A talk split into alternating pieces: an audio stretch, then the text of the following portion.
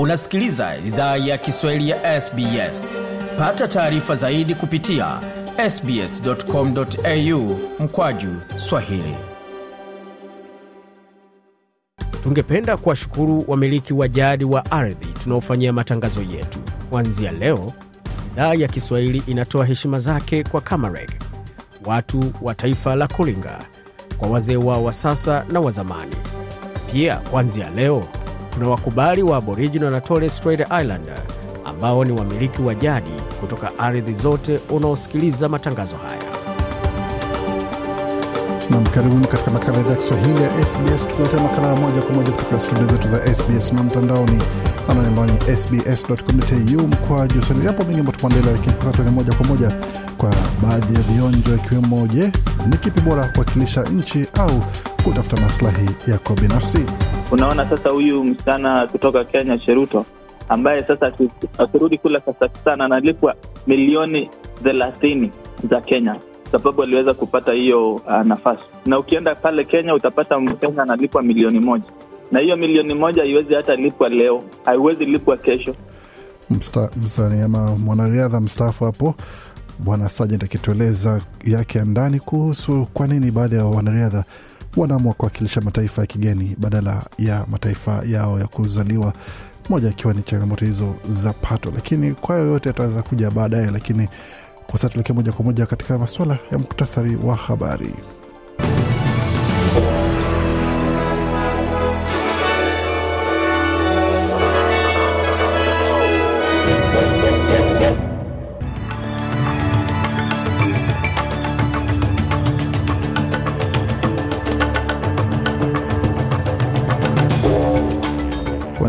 Idhaa Kiswahili ya SBS hapa, ikiwa ni muktasari wa habari. Katika muktasari wa habari, serikali ya shirikisho ya Albanizi yasema kwamba moja ya mafanikio yake inataka iwe ni swala zima la mabadiliko ya tabia nchi, wakati chama cha Greens chasema kiataka kitumie kitumie nafasi yake na mamlaka yake kuweza kuhakikisha kwamba kile ambacho wanataka ipitishwe vinapitishwa na bila kuruhusu uzalishaji ama viwanda vya gesi pamoja na mkaa wa mawe kuweza kuhalalishwa kuanza kazi tena. Katika taarifa zingine za kimataifa ni pamoja na na taifa kuhusiana na mkutano kati ya Rais Yoweri Museveni na waziri wa kigeni wa Urusi na vilevile vile wahamiaji wahamiaji kadhaa wafariki kule Moroko. Hayo tutayakujia katika taarifa za habari ambayo tumeandalia kutoka studio zetu za SBS muda usio mrefu.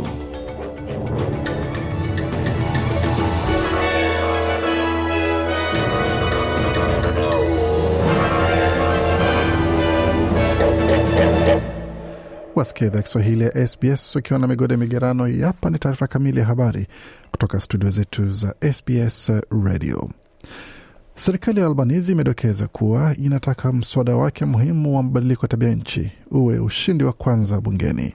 Waziri wa mabadiliko ya tabia nchi Chris Bowen amesema kwamba serikali inapanga kuongeza kasi ya mswada kwa makato ya asilimia 43 kwa uzalishaji kufikia mwaka elfu mbili thelathini na uzalishaji wa hewa chafu wa sufuri kufikia mwaka elfu mbili hamsini kupitia nyumba ya chini katika wiki mbili zijazo.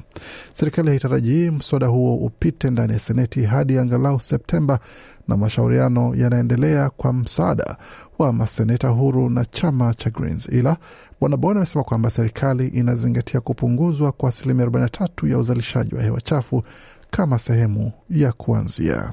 As I've said repeatedly, as I said at the press club, as is reflected in our nationally determined contribution signed by the Bwana Prime anasema kwamba kama nilivyosema mara nyingi na nilivyosema katika chama cha waandishi wa habari na kama inavyomulikwa kitaifa katika mchango uliotiwa saini na waziri mkuu, nami hiyo ni sakafu si paa. Tunatumai na tunatarajia Australia inaweza fanya vizuri zaidi kuliko hivyo kwa juhudi za pamoja na viwanda, vyama vya wafanyakazi, jamii, serikali na mikoa na shirikisho. Mswada huo utaipa jukumu mamlaka ya mabadiliko ya tabia nchi kutoa ushauri wa umma uh, kwa maendeleo ya taifa kupunguza uzalishaji wa hewa chafu. Wakati waziri wa mabadiliko ya tabia nchi itabidi awasilishe jibu iwapo hakubali ushauri utakaotolewa. Mamlaka hiyo lazima pia itoe mapendekezo kwa malengo ya usoni angalau mara moja kila miaka mitano ikijumuisha malengo mapya chini ya makubaliano ya Paris ambayo itakuwa ni moja kwa mwaka elfu mbili na thelathini na tano. Tathmini ya sheria hiyo itatolewa ndani ya miaka mitano ikifuatwa ikifuatwa uh, ikifuatwa hapo basi ikifuata uh, ikifuatwa na miaka mingine kumi baadaye. Tukiendelea taarifa zina tunaendelea tukisalia katika suala zima la mabadiliko ya tabia nchi. Uh, chama cha Greens kimedokeza kuwa kinataka weka mhuri wao kwa bunge mpya ambayo imeanza vikao vya kwanza mjini Canberra leo Jumanne 26 Julai, ikiwa na wanachama wengi zaidi wa vyama vidogo. Kiongozi wa chama cha Greens Adam Bent amesema kwamba watasukuma serikali isiidhinishe miradi yoyote ya mipya ya makaa ya mawe au gesi. Max Chandler Metha ni mbunge wa chama cha Greens aliyemshinda Terry Butler wa chama cha Leba katika uchaguzi wa kiti cha Griffith mjini Brisbane. Amesema hatua kwa mabadiliko ya tabia nchi na masuala mengine ndivyo wapiga kura walivyoomba katika uchaguzi uliopita. I think one of the biggest assets the political establishment has is low expectations, but I think today... Anasema nadhani moja ya mali kubwa taasisi za siasa zinazo ni matarajio madogo, ila nadhani leo pamoja na wabunge wapya wa chama cha Greens bungeni ni ushahidi kwa watu wa Australia na watu kote nchini ambao wanataka kitu bora ambacho wanaweza peleka katika uchaguzi, ukizungumza kuhusu kutoza kodi. Mabilionea na mashirika makubwa kupata matibabu ya meno na afya ya akili kupitia Medicare na kujenga pia nyumba milioni za umma na kuwasilisha masomo bure ya chuo kikuu pamoja na kuwasilisha huduma za watoto bure, na watu waliweza kupiga kura kwa mamilioni wakiomba masuala hayo. Debeni alisisitiza kiongozi huyo wa chama cha Greens, kiongozi mpya bungeni na katika taarifa zingine mmiliki uh, pamoja na msimamizi wa madawa hapa nchini Australia wametoa idhini wametoa idhini kwa dozi mpya ya ama chanjo mpya ya uviko kumi na tisa itakayotumiwa miongoni mwa vijana. Mamlaka ya bidhaa za matibabu imesema kwamba Novavax ita, ambayo pia huzalisha dawa ama chanjo aina ya Nova, Novaxovid itatumiwa kuweza kwa nimepewa ruhusa ya muda kwa matumizi ya ndani ya watoto wenye kati ya miaka kumi na mbili hadi kumi na saba kwa sasa, na inafanyiwa majaribio kupitia Moderna na kupitia chanjo za Pfizer ambazo zinatumiwa na watu wazima. Bado inatarajiwa kwamba idhini kamili itatolewa katika siku zijazo baada ya majaribio mengine kuendelea kufanywa. Na waziri wa mambo ya nje wa Urusi Sergei Lavrov amewasili nchini Uganda katika ziara yake tatu katika nchi za Afrika. Msemaji wa wizara ya mambo ya nje ya Urusi ametangaza Jumatatu. Bwana Lavrov alilakiwa mjini Entebbe na mwenzake wa Uganda Jeje Odongo amesema Maria Zikarova akichapisha picha ya mawaziri hao wawili kwenye mtandao wa Telegram. Kwa mujibu wa shirika la habari la, la Urusi TASS, Lavrov anatarajiwa kufanya mazungumzo na rais wa Uganda Yoweri Museveni hii leo Jumanne kwa masaa ya Uganda. Shirika la habari la AFP limewasiliana na maafisa Uganda, lakini hawakutoa maelezo zaidi juu ya ajenda ya ziara hiyo. Jumapili, serikali ya Uganda iliandika kwenye Twitter kwamba Lavrov atakuwa nchini humo kwa ziara ya siku mbili. Tukielekea moja kwa moja hadi katika eneo la kaskazini mwa Afrika ambako maafisa wa Moroko Jumatatu wameopoa miili ya wahamiaji wanane katika mwambao wa kusini mwa taifa hilo la kifalme la Afrika Kaskazini. Maafisa wa eneo hilo wamesema boti yao ya, ki, ya kujazwa na hewa ilizama karibu na mji wa pwani wa Akfenir katika mkoa wa Tarfaya ilipokuwa inajaribu kufika visiwa vya Kanari nchini Uhispania. Maafisa hao wamesema wahamiaji wengine 18 wengi wao wa Afrika walinusurika na kuzuiliwa kwa mahojiano. Maafisa hao wameongezea, Moroko ni kitovu muhimu cha kusafiria kwenye njia zinazotumiwa na wahamiaji wanaotafuta maisha bora barani Ulaya. Mwezi uliopita watu 23 walifariki wakijaribu kupanda uzio wa mpaka kwenye eneo la Uhispania la Melilla kwenye pwani ya Mediterania ya Moroko. Na katika taarifa zingine, kule magharibi Afrika, Liberia imeruhusu raia pacha na hivyo kubatilisha marufuku ya muda mrefu iliyochukuliwa na baadhi ya watu kama ya kinafiki kwani wasomi wengi walikuwa na uraia wa Marekani kwa siri.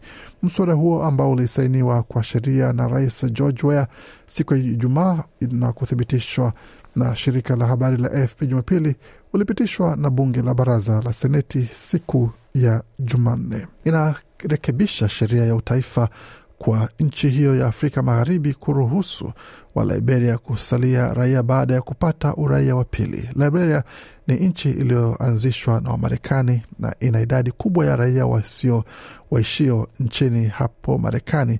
Takriban watu laki moja waliozaliwa nchini Liberia waliishi Marekani kati ya mwaka elfu mbili na nane na mwaka elfu mbili kumi na mbili kwa mujibu wa takwimu za sensa ya Marekani. Raia wenye uraia pacha, hata hivyo hawataruhusiwa kuhudumu kama rais, waziri wa fedha na mkuu wa benki kuu au kushikilia nyadhifa muhimu katika vyombo vya usalama wa taifa la Liberia.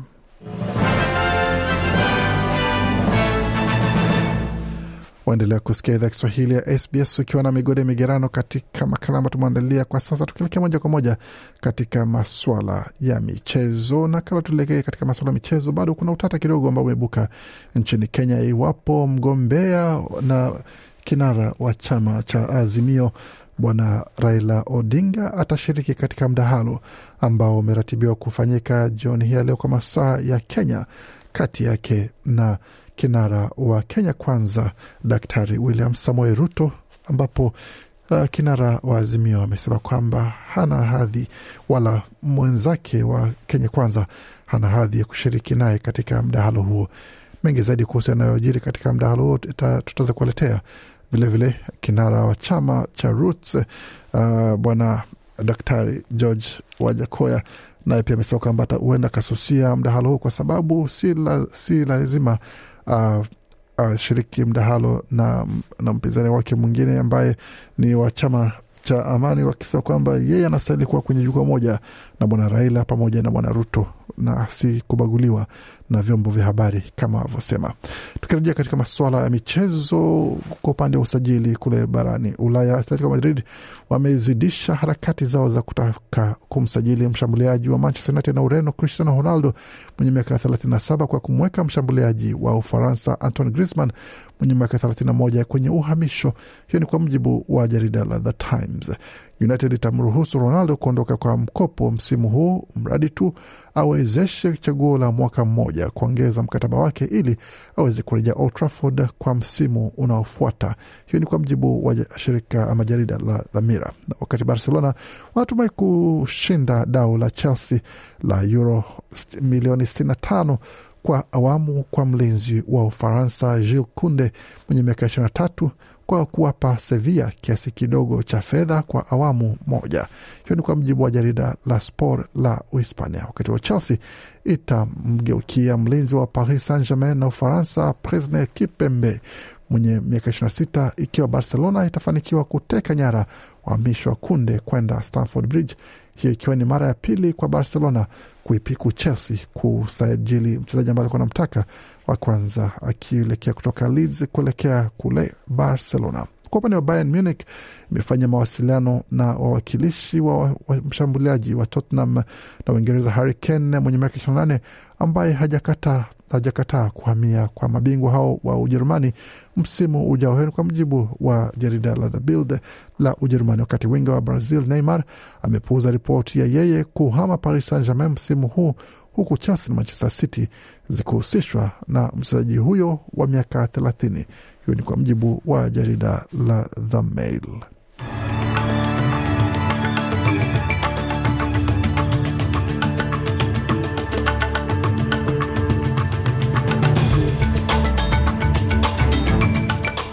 na hali hivyo katika masuala ya ubadilishaji wa fedha, dola moja Marekani ni sawa na dola moja na senti 43 za Australia, kati dola moja ya Australia ina thamani ya faranga 1434 za Burundi, dola moja ya Australia ikiwa na thamani ya faranga 1389 na senti 70 za Congo, wakati dola moja ya Australia na thamani ya faranga 714 za Rwanda. Vilevile dola moja ya Australia na thamani ya shilingi 2678 za Uganda, wakati dola moja ya Australia na thamani ya shilingi 82 senti 70 za Kenya na dola moja ya Australia na thamani ya shilingi 1624 na senti 92 za Tanzania. Katika masuala ya utabiri wa hali ya hewa mjini Adelaide kwa sasa nyuzi joto ni 13.8, Brisbane zikiwa ni 20.4, Canberra 7.3, Darwin 28.3, Hobart 12.7, Perth 16.6, Melbourne 11.4 na mjini Sydney kwa sasa nyuzi joto ni 12.6. Kufika pone mwisho taarifa habari ambayo tumeandalia. Bakia nasi kwa makala mengine manakujia kutoka studio zetu za SBS Radio.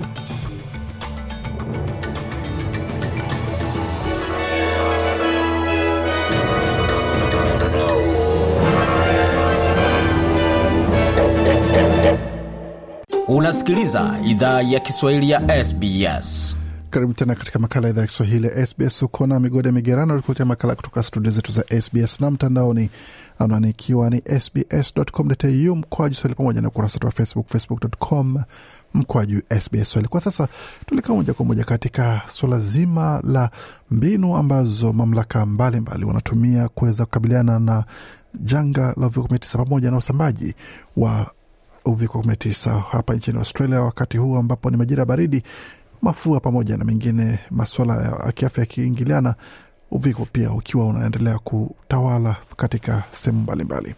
Jumanne, Australia iliripoti vifo 75 vya uviko 19, vifo 26 vikiripotiwa jimboni New South Wales, 25 vikiwa ripo, uh, kule Victoria na vifo 18 vikiwa Queensland. Queensland iliripoti watu 983 ambao wamelazwa hospitalini kwa uviko 19, hiyo ikiwa ni idadi kubwa zaidi tangu janga lilipoanza. Unaweza ukatazama maendeleo mapya ya uviko 19 kwa kesi mpya na wanaolazwa hospitalini pamoja na vifo nchini Australia baada ukiingia kwenye tovuti yetu ambapo utapata takwimu pamoja na chati ambazo zinaonyesha kila kitu kwa upande wa maambukizi, upande wa wanaolazwa hospitalini na kwa masikitiko pia upande wa vifo na wale ambao wanalazwa katika kile kitengo cha wagonjwa mahututi, pia utapata takwimu zao kwenye tovuti yetu pamoja na maeneo wanakotoka ikiwepo ni jimbo New South Wales, Northern Territory ama hata Queensland. Na utawala wa bidhaa za tiba almaarufu TGA imetoa idhini ya muda kwa chanjo ya Moderna ya Spikevax kwa watoto wenye kati ya umri wa miezi sita na miaka mitano. Dozi hizo mbili zitatolewa siku 28 baada ya moja kutolewa. Majaribio ya zahanati yameonyesha kuwa hali ya usalama wa watoto ni sawa na ule ulioonekana katika watu wazima.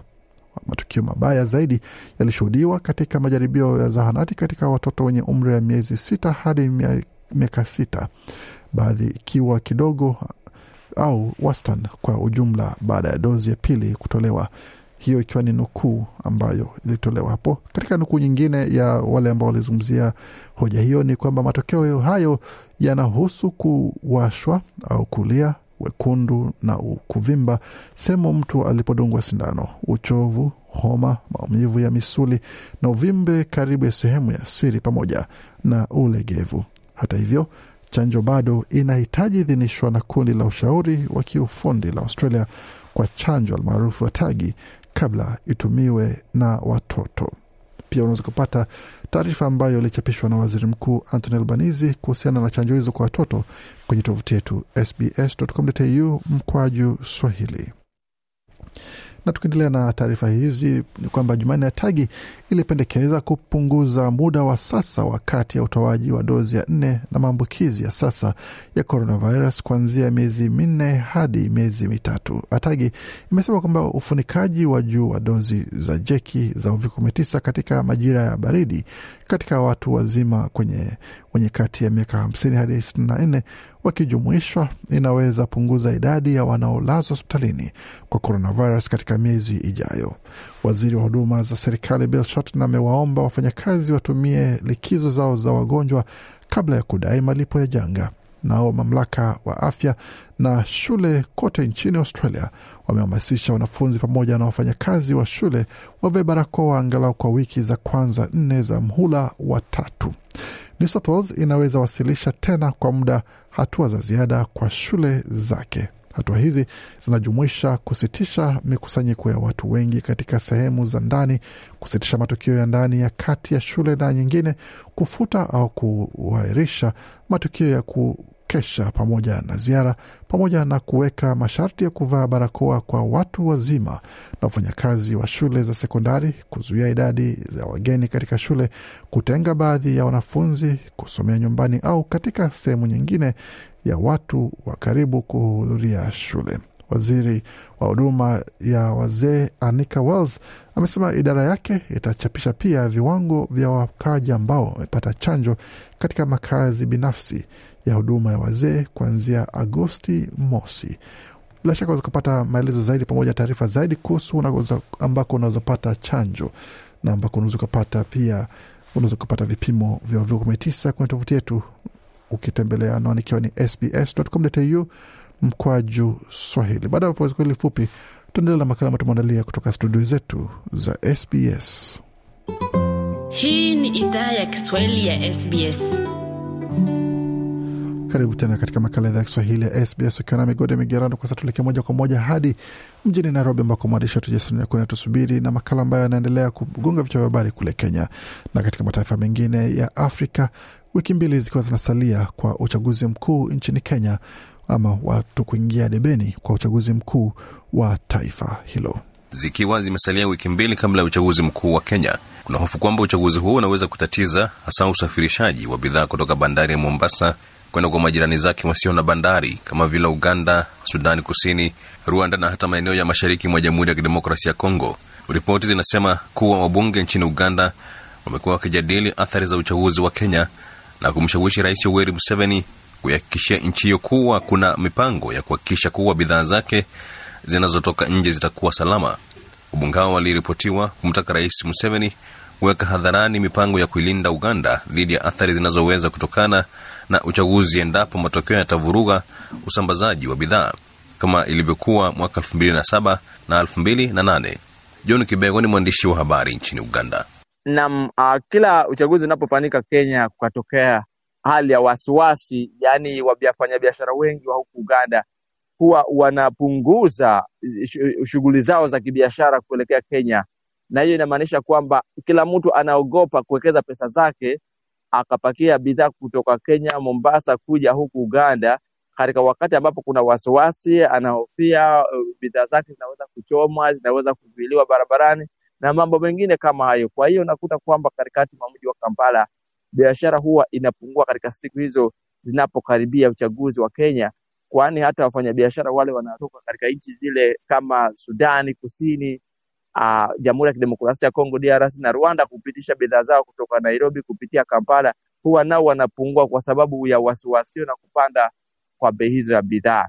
Tayari kuna hofu na hofu hiyo kutokana na malalamiko yale yanatoka chini, wananchi wanataka serikali kuhakikisha kwamba ina mikakati ambayo imeweka kuona kwamba uchaguzi wa Kenya hautaathiri usafirishaji wa bidhaa nchini Uganda. Sauti imetokea bungeni ambapo wabunge wanaitaka serikali ieleze haraka mipango iliyopo ili wananchi wawe watulivu. Um, naye eh, kulingana na habari zilizopo mjini Kampala, maneno kuu, watu wameanza kuagiza bidhaa za ziada ambazo zinaweza kusaidia wakati endapo vurugu ama wasiwasi itatokea ya kuzuia bidhaa kuingia kama kawaida.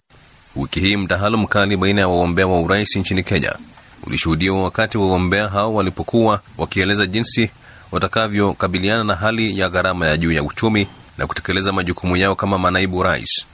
Akijibu swali kuhusu uhusiano wake na kinara wake endapo atachaguliwa kama rais, Rigathi Gachagua, mgombea mwenza wa naibu rais William Ruto aliweka wazi kuwa hatakuwa na wakati wa kukinzana na bosi wake, kwani wao jukumu lao kubwa ni kuwajibikia Wakenya na wala sio malumbano.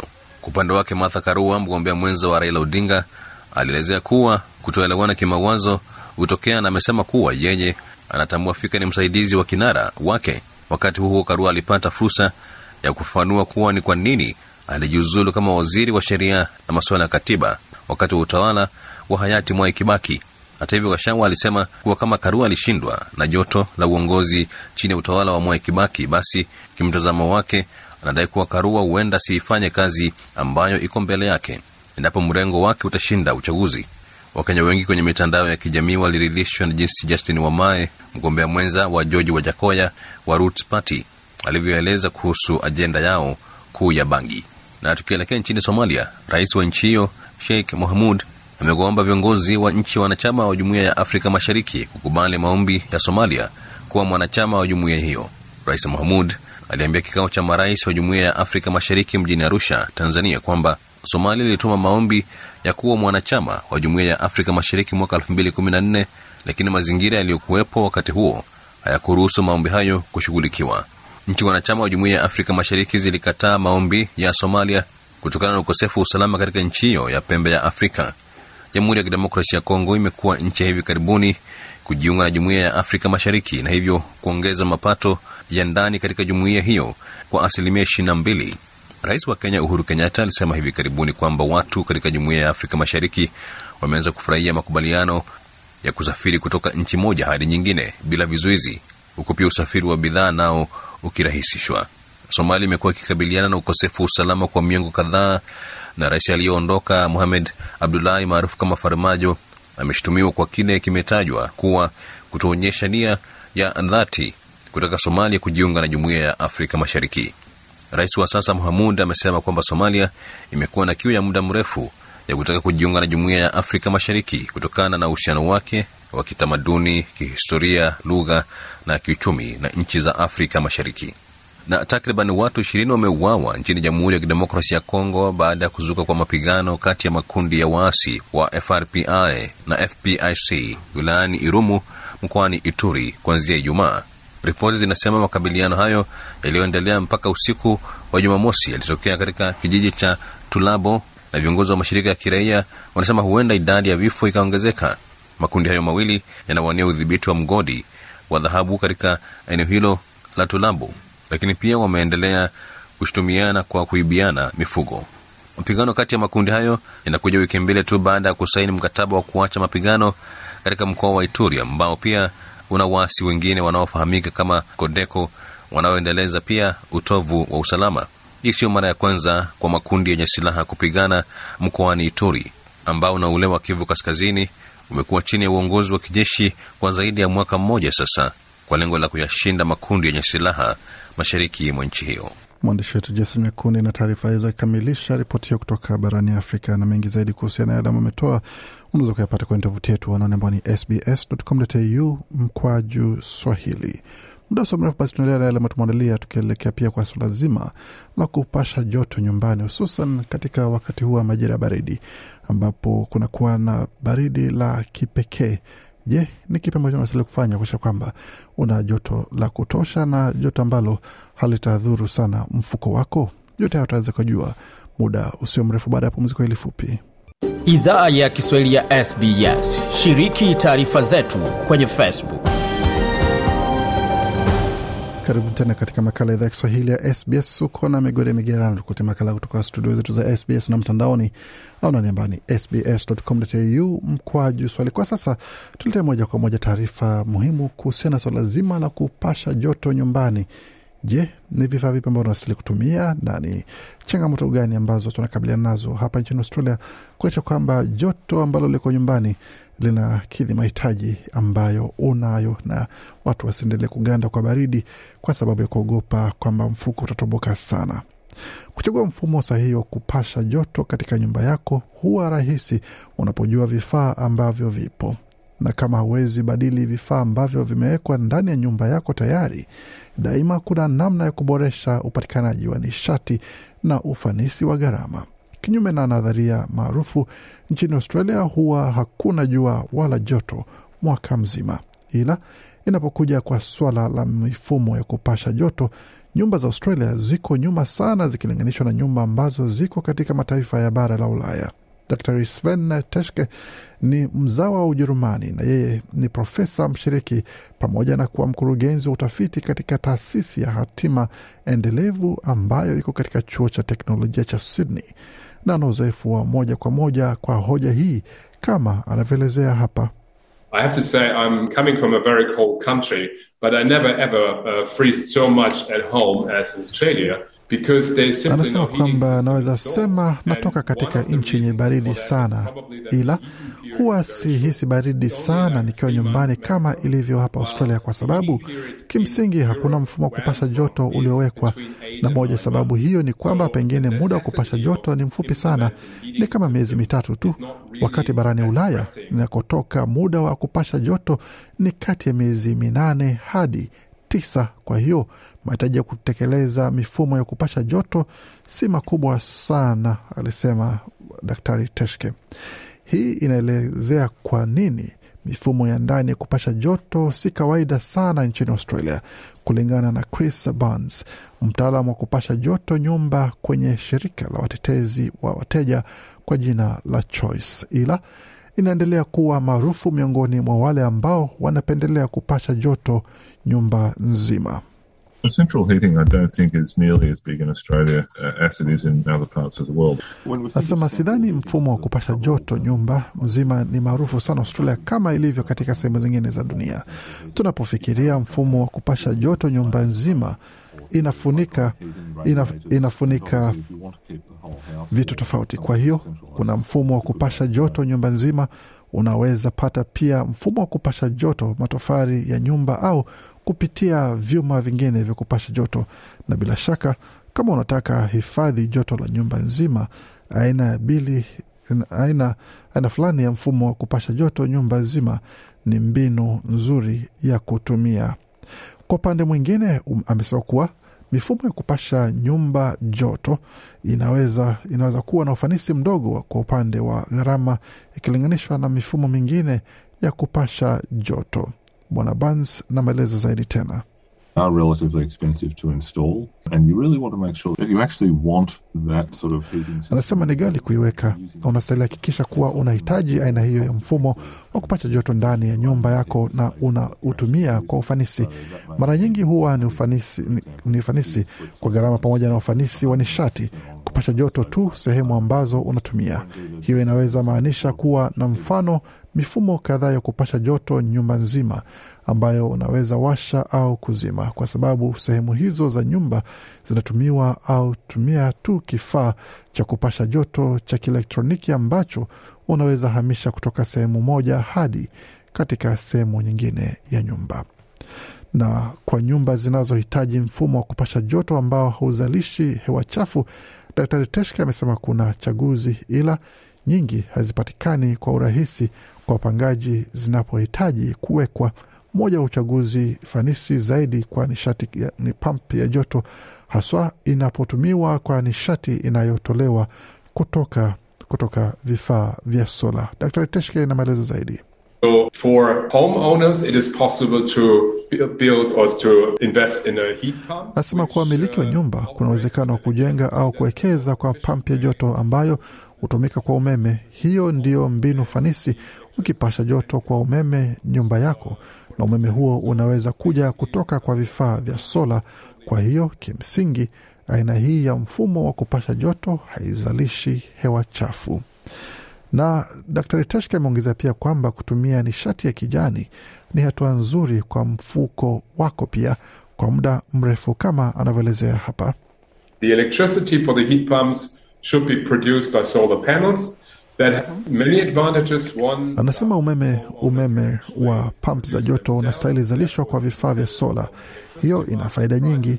Moja, mmiliki wa nyumba anaweza zalisha umeme mwenyewe na ni huru kutoka bei ya sola na umeme. Pili, umeme unaweza hifadhiwa na kwa hiyo unaweza tumia umeme wakati wowote unahitaji, ila bado unaweza hifadhi kidogo. Hiyo ni aina mbadala kwa mfumo wa betri.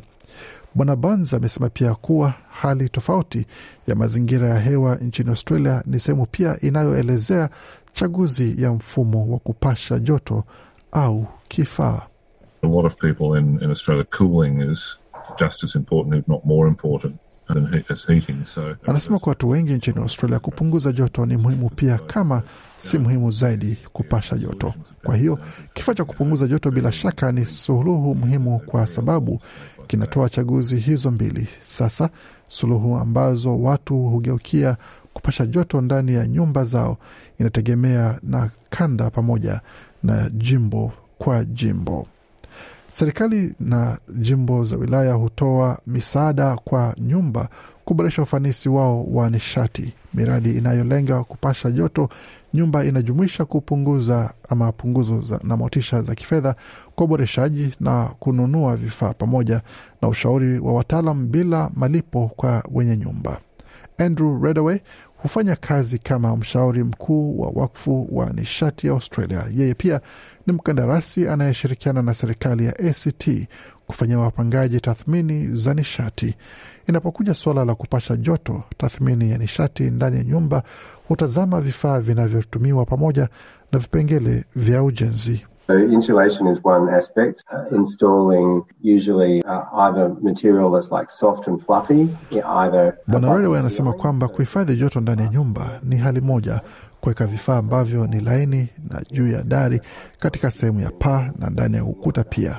Paa inastahili kuwa kipaumbele kikubwa zaidi, kisha kuta na baadaye sakafu.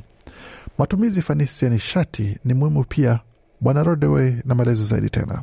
One simple tip is try not to heat more areas than what you need. So if you're only occupying Anasema moja ya hatua muhimu ni kujaribu kutopasha joto katika sehemu nyingi kuliko unavyohitaji. Kwa hiyo kama unatumia chumba kimoja tu, ni busara kupasha joto tu katika chumba hicho. Kwa hiyo unaweza funga milango na kujaribu kudhibiti joto hilo. Hatua nyingine ni kujaribu kupasha joto unavyohitaji kwa starehe, afya pamoja na usalama wako. Kama unaongeza kiwango cha joto kufanya chumba kiwe na joto sana, hiyo itakuwa na ongezeko kubwa katika bili yako ya nishati na kwenda mbele zaidi ya ufanisi wa nishati kwa maingilio makubwa kwa nishati ya kijani ya nyumba, ni vigumu kupasha joto kwa wapangaji kulinganishwa na wamiliki wa nyumba. Daktari Teshke amesema wanaotumia mifumo ya kielektroniki kuamia kupata huduma ya kampuni inayotumia nishati ya kijani husaidia kupata uzalishaji sufuri wa hewa chafu, ila inapokuja kwa kupasha joto kwa gesi, Daktari Teshke amesema kwamba chaguzi la uzalishaji bure imepatikana. I live in Sydney and I have a rental myself. We have gas bottles, so it is possible to buy green biogas. Dr. Teshke amesema kwamba anaishi Sydney na mimi binafsi nina nyumba ya kukodi. Tuna chupa za gesi, kwa hiyo inawezekana kununua chupa za gesi ya kijani, hata kama mimi binafsi sijaweza kuipata hapa Sydney, ila kwa nadharia inawezekana kuwa na biogas kama mfumo wa kupasha joto kwa gesi, ila hiyo ni chaguzi ya kipekee ambayo inaweza kuwa wazi kwa baadhi, ila kwa watu wengi hiyo haitakuwa chaguzi, alisisitiza Daktari Teshke. Na kuna chaguzi kwa kila mtu, kama ni mmiliki wa nyumba au mpangaji, kuelekea kupunguza bili za nishati na matumizi ni rasimu ya kuziba. Bwana Redaway alisema. Amesema rasimu ya kufunga ni moja ya njia fanisi ya gharama ambayo unaweza tumia kuboresha matumizi, kubaki na joto ndani ya nyumba yako wakati wa msimu wa majira ya baridi, na pia kubaki na hewa safi wakati wa majira ya joto. Tatizo la mfumo huo ni una hewa inayovuja kutoka nyumba yako kupitia mapengo kama karibu ya madirisha chini ya milango na sehemu zingine. Ukipasha joto sebuleni, kwa mfano, unapasha joto hewa hiyo, ila hewa hiyo inapotea na hewa baridi inaingia ndani na imepashwa joto tena. Hajalishi chaguo gani la kupasha joto unachagua, usalama unastahili kuwa muhimu zaidi. Kulingana na shirika la moto na uokoaji la New South Wales, miezi ya baridi kuwa huwa na ongezeko la asilimia kumi katika idadi ya moto nyumbani, mioto mingi ikiwa ndani ya vyumba na sebuleni kwa sababu ya vipasha joto pamoja na blanketi za kielektroniki. Mamlaka wameonya usiwahi tumia vifaa vyovyote vya kupasha joto nje au vifaa vya kupakia ndani ya nyumba yako, vifaa vinavyotumia joto la shanga, makaa au LPG kama mafuta, na daima zingatia mapendekezo ya wazalishaji kabla utumie kifaa hicho. Tutumai kwamba taarifa hii imekupa uelewa yale ambayo unastahili kufanya pamoja na tahadhari zingine ambazo unastahili kuchukua wakati unazingatia jinsi ya kupasha joto nyumbani.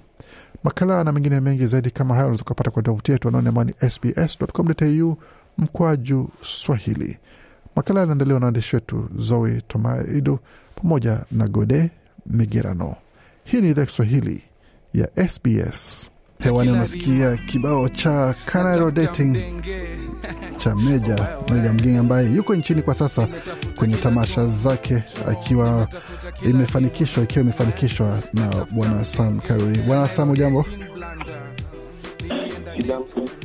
Ah, mwanzo kabisa kazi hizi za Meja zimepokewaje ama tamasha za Meja zimepokewaje hapa nchini Australia na wapenzi wa mziki wa genge?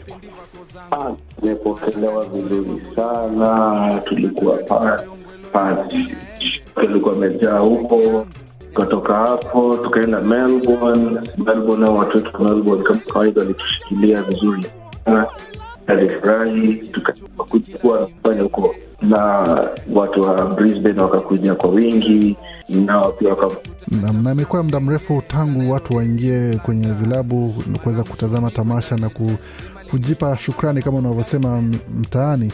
Je, eh, watu wanajihisije kuingia katika show kama hizo? watu wamefurahi sana, maanake imekuwa miaka kama karibu minne kuto- kutoka miaka mitano hivi. No, no, no, miaka mi, miwili mitatu inaenda kutoka time ya covid watu wangeweza kutoke, kutokea walikuwa wamekaa nyumbani wakuwa isolated hawajaonana wenyewe kwa wenyewe. Sasa wamefurahi wengi wengi sana wamefurahi hata wameshukuru wamesema imekuwa muda mrefu hawajaonana. Naam, na kama mwandalizi wa shoo kama hii umepata uzoefu vipi? Ime, imekuwaje kwa upande wa kuleta msanii mkubwa kama huyu mwenye ana jina kubwa na ni mtu ambaye ana wafuasi ama mashabiki wengi? Uh, tuseme ukweli imekuwa no, ule msanii mkubwa kabisa tumeleta kuliko wale wengine wote, kwa hivyo mambo ni tofauti. You know, kazi tu kazi ngumu imekuwa tu kidogo kupata venues zenye zita- zitakubali kufanya African events, manake kumekuwa na hitilafu kidogo pale hapa na pale zikihusu Afrika, na unajua hapa sasa ikakuwa shida kidogo, lakini tumeweza. Tulifanya kazi sana, tukafanya bidii, tuka- tukajua lazima tufanye na ikakuja tukapata venues na tukafanya sherehe Mm. Najua kila, saa zingine hata zingine hazikukuwa vizuri sana kama zenye tungependelea, lakini ilikuwa ni lazima tungefanya. Ndio, ndio, na ni msanii ambaye ana uvutio mkubwa sana, na si vijana tu wala wasichana wa, wanaume ama wasichana pekee ndio wanapendelea. Kwa hiyo kunakuwa na umri wa aina gani ambao watu ambao wanakuja kwenye tamasha hizi? Kusema ukweli, kuna wanajiita wagenge siku hizi. Wagenge wenye wanampenda wanafuata hiyo hiyo jena ya mziki, sijui jena inaitwa nini kwa Kiswahili. Um, wa- wametoka kutoka wale wachanga wa, wa siku hizi wako taka miaka ishirini na kuna wengine kutoka hata 98 huko walikuwa tayari ashaanza you know, uh, zile siku za kwani jana kuliendaje, so mpaka watu wa miaka arobaini walikuwa huko wanasherehekea, wanafurahi sana. Mm. Na wewe kama mwandalizi unajua kwamba kituo kin- kinachofuatwa ni, ni Adelaide, kisha mnaingia jijini Sydney. Kwa sehemu zote ambazo mmekuwa, ni wapi ambapo mmeweza kufurahia mapokezi zaidi? Um, ni ngumu kusema maanake kila pahali ni tofauti na watu wa huko ni tofauti, wako na you know, desturi tofauti. Eh, Wengine wamezoea kwenda out, wengine bado. Kama um, Perth kulikuwa na watu wengi sana walitokelezea, na yeye mwenyewe pia alifurahi sana. Mm, ama- hapo ni kama kujaribu kuambia uchague unapenda mtoto yupi zaidi. Sasa umefanya sasa, mimi ni baba, unaniuliza ni mtoto mgani na unampenda zaidi kuliko wenzake. Vile naweza kuambia ni kwamba pia yeye alifurahia uh, Melbourne ilikuwa mzuri sana na Perth ilikuwa mzuri you know, Brisbane kidogo bado, lakini hatujaifanya you know, msanii mwingine huko, kwa hivyo watu wakuja wengi sana, na pia ilikuwa ngumu you know. Sheria zao ni ngumu sana za kupata you know, mahali pa kufanyia sherehe kama hiyo, uh-huh. but ilikuwa kote kumekuwa sawa. Naam, na Ad, Adelaide mtafanyia tamasha wapi? Ni watu wa Adelaide, kwa hiyo wa, waende wapi ama wata, wataweza kupata tiketi wapi? Adelaide ticket ziko Eventbrite. Ukiingia Eventbrite u- you know, utafute tu you know, meja zitajileta zenyewe, ama kwa kwa miambao yetu ya Facebook ukiangalia Adelaide Reloaded utapata hizo you know, ticket, tiketi uh, ambapo ziko karibu kuisha hivi vilivyo, kulingana na ile wale watu wanafaa kutoshea kwa hiyo venue, tuko karibu kufika capacity, Mm. so watu labda mtu anunue online na mnajua kwamba hamu ni kubwa sana na watu ambao wanatazamia kutazama show ni, ni wengi. Je, wanakwasa mm. ni ile watu wanakuja wanasikia ni nyimbo mbili tu kisha wana, wanaambiwa show imeisha, ama ni kupigwa album nzima inapigwa pale? Ah, vile anacheza anacheza ngoma zake ni mingi sana, zaidi ya, zaidi ya mia. Karibu kila ngoma Kenya siku hizi ukicheza ngoma yote ambayo ni poa ni mzuri ina, ina, ina, inafanya inafa, ina, iko na meja hapo hapo involved. So anafanya kidogo kidogo hivi, anaonjesha hapa na pale hapa na pale, ni kama sasa ni buffet na muziki wake wote. Wewe, wewe tu uchague ile ambao unapenda unapendelea usikie. Zile zote zile zote mzuri zile unasikiaga, tunachezaga huko kama DJ, tukicheza huku watu wana, wanashangilia, hizo ndo wanacheza sana, chukua hizo moja moja. Unajua album inakuwa na song zingine, saa zingine hata zingine ziko low kidogo nini. Sasa amechukua zake zote zile the most popular ndo amejaribu amezisukumilia zote for like one hour. Aha, vizuri kabisa. Mm. Najua kwamba kituo cha mwisho cha tamasha ni Sydney. Watu wa mm. Sydney watarajie nini? Watarajie kutawaka moto, maanake atakuwa pale Dharatla. Rattler mm. mjini Sydney hapo hapo pale mjini Sydney atakuwa The Rattler, pale Adelaide atakuwa pale kunaitwa The Onyx, wanaijua watu wa Adelaide wanaitambua kabisa. Tumekuwa tukifanya sherehe kadhaa hapo na ni mtaa mzuri sana choo ziko huko ziko mzuri, mahali kwa kukunywa pombe ni mzuri, nini pa kusherehekea, watu watakuja hapo wakuwe na tamasha ya maana. Ah, vizuri. Na baada ya hili tukio watu watarejea nini ingine kutoka kwako? Na maana tunajua kwamba umeleta wasanii wengi hasa wakati wa ile michezo ya, ya raga, rugby sevens, wengine hmm. watarejea nini kutoka kwako? Ila kitu watatarajia sasa. Unajua, sisi kama sisi kama promoters tunaangalia ni watu wagani na venye mafans watasupport hizi vitu, na tunakuwa na more confidence ya kuleta wasanii wengine wakubwa zaidi mm. you know, um, so for now vile ita, watu wamekuja wamerespond kwa meja, tutajaribu tuangalia msanii mwingine mkubwa tuwaletee, maanake saa zingine unajua kuna pesa pia huwezi takubali kuweka pesa mahali ambapo unajua labda utachomeka, watu watakuja ama bibi watakusupport. Lakini kusema ukweli, Wakenya wametusupport very vizuri sana, si Wakenya tu, East Africans, you know, pretty much Waafrika wote wametusupport vizuri sana, wamekuja sherehe. Asante. Pengine tukimalizia, ujumbe ni upi kwa mashabiki wa mziki wa Kenya na hususan mziki wa genge?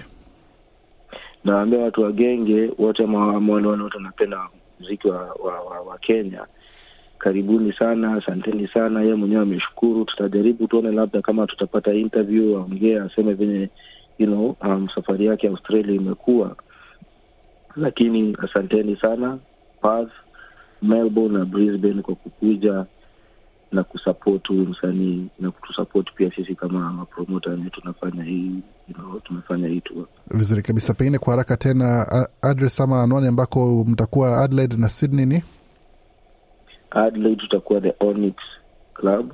Siku gani? Uh, Friday. Aha, kwa hiyo Jumaa jioni uh, watu wako pale the Onyx. Uh, kisha Jumamosi the na wakuja mapema, tafadhali wanunua hizo tickets pale ino kwa Eventbrite labda kabla ziishe, maanake ma, labda zitakuwa zimeisha kwa tutaweza kuuza mlangoni na Adelaide na Sydney pia the same mm. Tutakuwa the Rattler. It's a very nice spot, si kubwa sana na lakini iko salama kabisa, the best quality we could find. Vizuri, shukran sana Bwana Sam kuzungumza nasi na hongera kwa kuweza kumleta msanii ambaye ni kipenzi cha Wakenya wengi na watu wengi kutoka Afrika Mashariki kuweza kuwakumbusha mm. nyumbani na furaha za nyumbani baada ya miaka mingi mm. ya kufungiwa ndani sababu ya masuala ya uviko kumi na tisa. mm. Shukran sana, tunashukuru.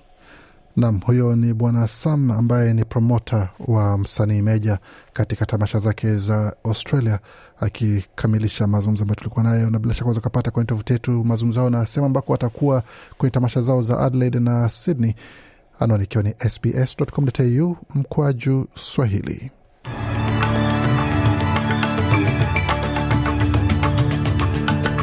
Tukimalizia makala ya leo katika muktasari wa habari ni kwamba serikali ya mseto imesema kwamba hoja yake ama mswada wake wa masuala tabia nchi ni moja ya ushindi wa kwanza ambayo inataka kuweza kufurahia, pamoja na chama cha Greens kusema kwamba kiko tayari kuakisha kwamba serikali ya shirikisho haiwasilishi wala haipitishi miswada yote ambayo itaidhinisha mi, uh, viwanda vya nishati ambayo inahusu makaa mawe ama gesi. Wakati nchini Uganda wa, Yoweri Museveni kumkaribisha ama kumpokea waziri wa kigeni wa Urusi, na kwa masikitiko uh, wahamiaji kadhaa wafariki kule Moroko na Liberia yaidhinisha hoja ya uraia pacha kwa mara ya kwanza baada ya miaka mingi ya watu kupiga kampeni hoja hiyo.